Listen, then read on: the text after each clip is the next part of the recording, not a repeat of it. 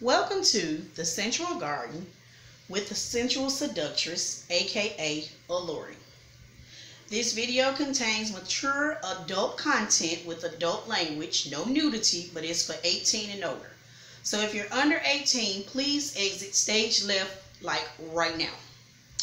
Yeah, I slipped into my mommy mode on you.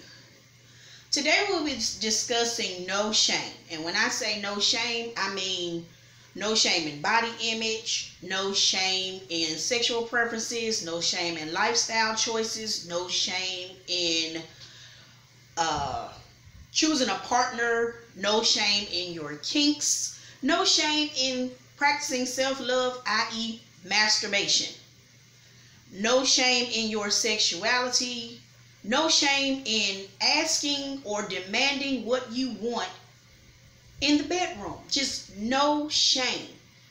And what I mean is, if you don't like it, don't look. But what you won't do is put me in a box. And what you all should not do is allow people to put you in a box.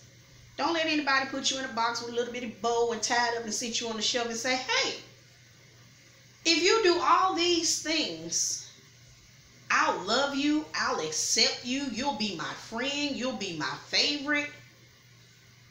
As long as you do all this stuff that's in this box. But the minute you step out this box that's over here, then I'm casting you away and yeah, I don't even want to deal with you.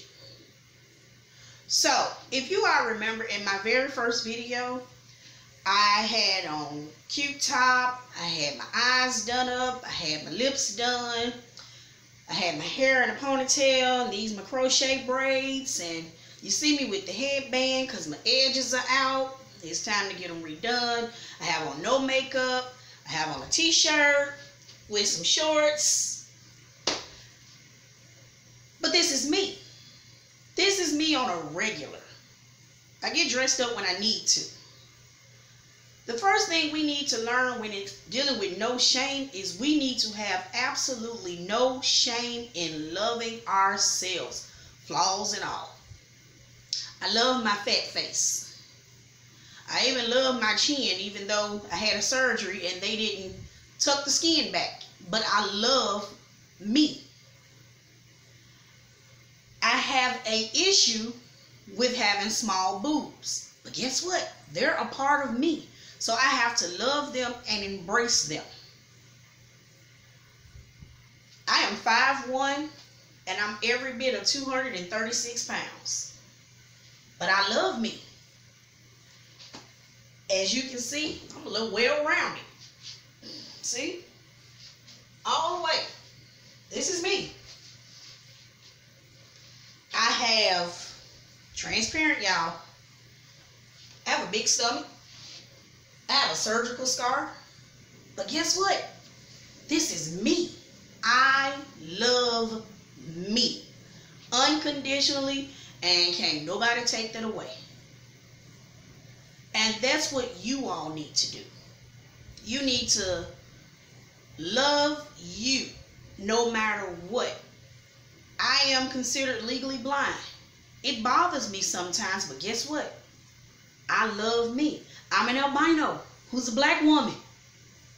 Had a hard time, was bullied and all that. But guess what? I love me and I am not ashamed to love me. And I'm not ashamed to tell people, I need you to love me out loud.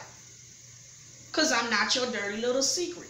Just like your desires, your needs, your wants, none of that should be a dirty little secret. No, you don't want to go shout in front of the mountaintop, hey, I like such and such. No, that's not what you want to do.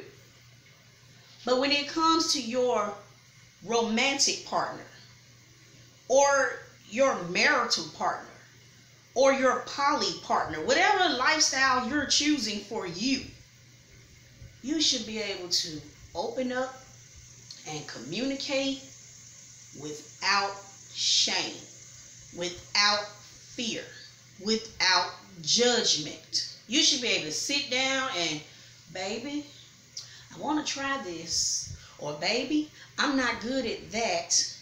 You should be able to do all of that with confidence.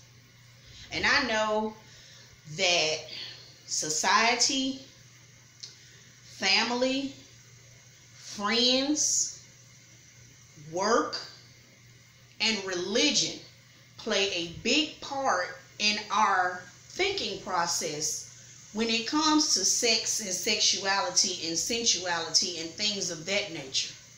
But I'm here to tell you it's okay to feel what you're feeling.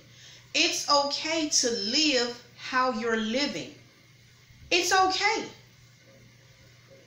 Even from a religious standpoint, and I'm not a religious person by far. I know the Bible, but I'm more concerned with my spiritual self because, yeah, religion to me is a taught behavior, but that's a horse of another color for another time. But even with all of that,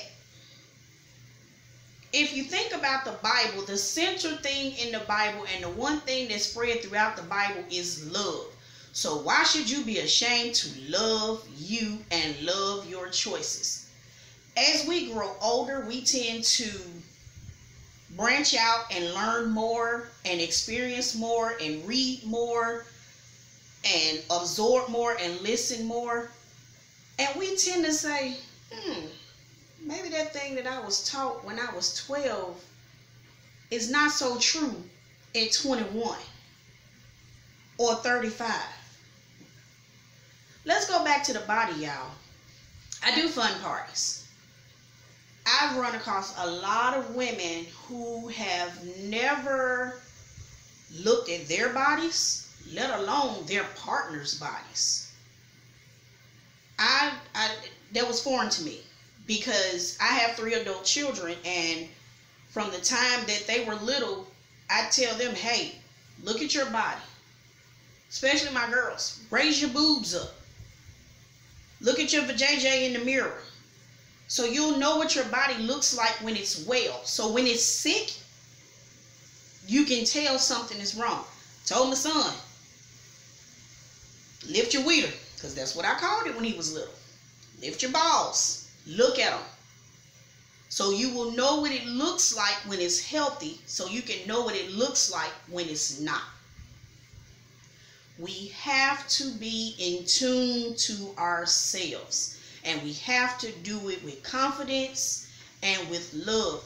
I don't care if you have bullet wounds, stab wounds, stretch marks, scars, you're a double Z or a negative A. Look at your boobs. If you're 600 pounds or 60 pounds, look at your body. Tall, skinny, dark, light. Look at everything. It's important. Trust me, it's important. And you'll thank me for it later.